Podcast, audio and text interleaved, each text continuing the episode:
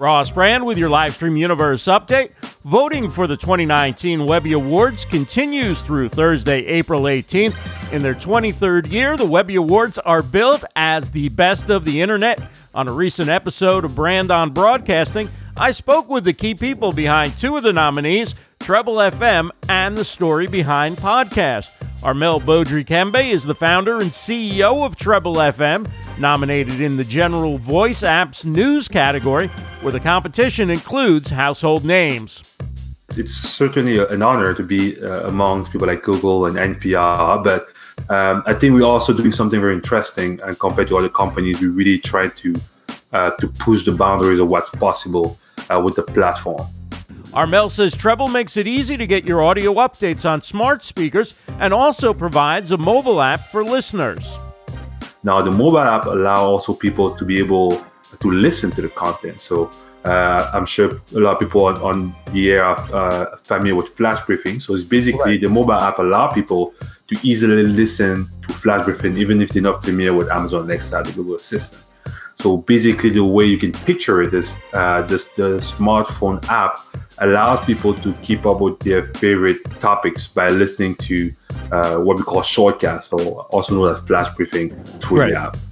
Emily Prokop is the host of the Story Behind podcast, nominated for Best Podcast Series. She says her friends became even more excited for her once they heard about the other nominees in her category. I went to the website and I saw Serial, American Public Media, Gimlet, Slate. Right.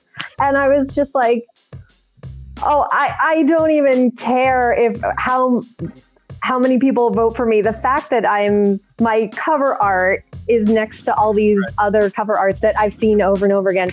Um, it was so humbling. Emily says the idea for the story behind came from an everyday activity. It actually came to me one day when I was pregnant with my son. I had a craving for pink lemonade. I went and got the pink lemonade, came back to my desk, and thought, wait, they don't have pink lemons. And I did a quick Google search um, and I found two origin stories. They were both so fascinating to me. And I looked around and I was like, oh, I have no one to tell. And at the time, my first podcast had folded, and I was kind of looking for something else. Maybe I wanted to continue podcasting. I wasn't sure, but I really loved it and I missed it. And as soon as I found those two stories, I was like, oh my gosh, that's it. I'll talk about the story behind everything. And then boom, it was like at the end of that lunch hour, the URL was bought, uh, the cover art was being designed, you know, all that stuff of starting a podcast. You can vote for the story behind Treble FM and more at vote.webbyawards.com. For LivestreamUniverse.com, I'm Ross Brand. Have a great day, everybody.